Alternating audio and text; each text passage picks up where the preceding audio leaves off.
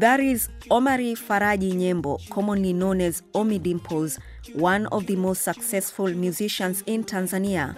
Omi began his musical career at the age of 10.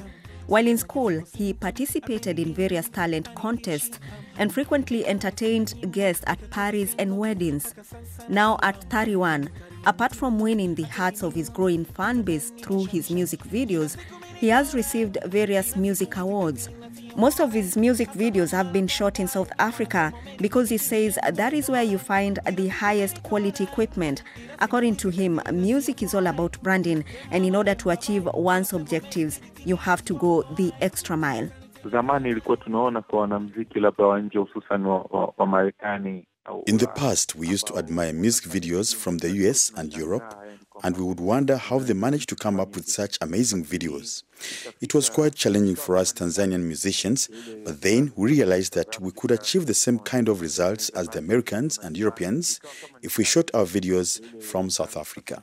So we slowly started to save what little we earned so that we were able to finance higher quality videos. ili tukafanye video nzuri. In Nigeria, too, every big artist from P Square, Wizkid to Davido has shot a good number of their music videos in South Africa. P Squared, who are twin brothers, are not just huge in Nigeria. Their music is enjoyed right across the continent. That has made them the highest earning Nigerian artist on YouTube, thanks to the increase in smartphone usage and cheaper internet data. Personally, personal, personally, personally, personal, personally. Personally, I rock your body. I promise you go home, you won't tell daddy. I give it to you like you never had it. Screaming, church, like speaking Chinese. The music you can hear is from one of their videos shot in South Africa. It already has over 75 million views on YouTube. What catches your attention are the dance moves that the two are able to pull off.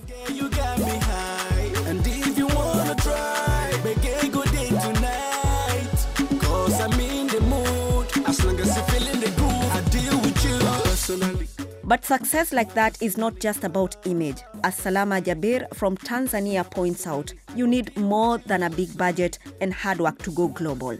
mi naamini kwenye kuwa creative okay? sio kila I believe in being creative. Not everything that you mention in your music should be in the video. Don't think of flashy cars, half naked women, and expensive jewelry. Just be creative. Think outside the box. The video can be simple, just you seated by the roadside, and it goes viral. barabarani na, na ikaenda viral Not everyone agrees with Salama though. Ashley Diva is a talented Burundian musician who puts her personal image at the front of everything she does. mimi ni mtu napenda kuvaa vizuri napenda najitambua yani unaelewa I'm a person who is really keen on what I wear, and this has helped me leave a mark among my fans. I believe I am a diva, and this should be reflected in what I wear. You will always know who is a diva and who is not. who is a diva who is not? The trend of shooting abroad has even reached the attention of governments. Now, the Nigerian government has announced plans to ban Nigerian artists from shooting abroad, arguing it's affecting the growth of the local entertainment industry and the economy as a whole.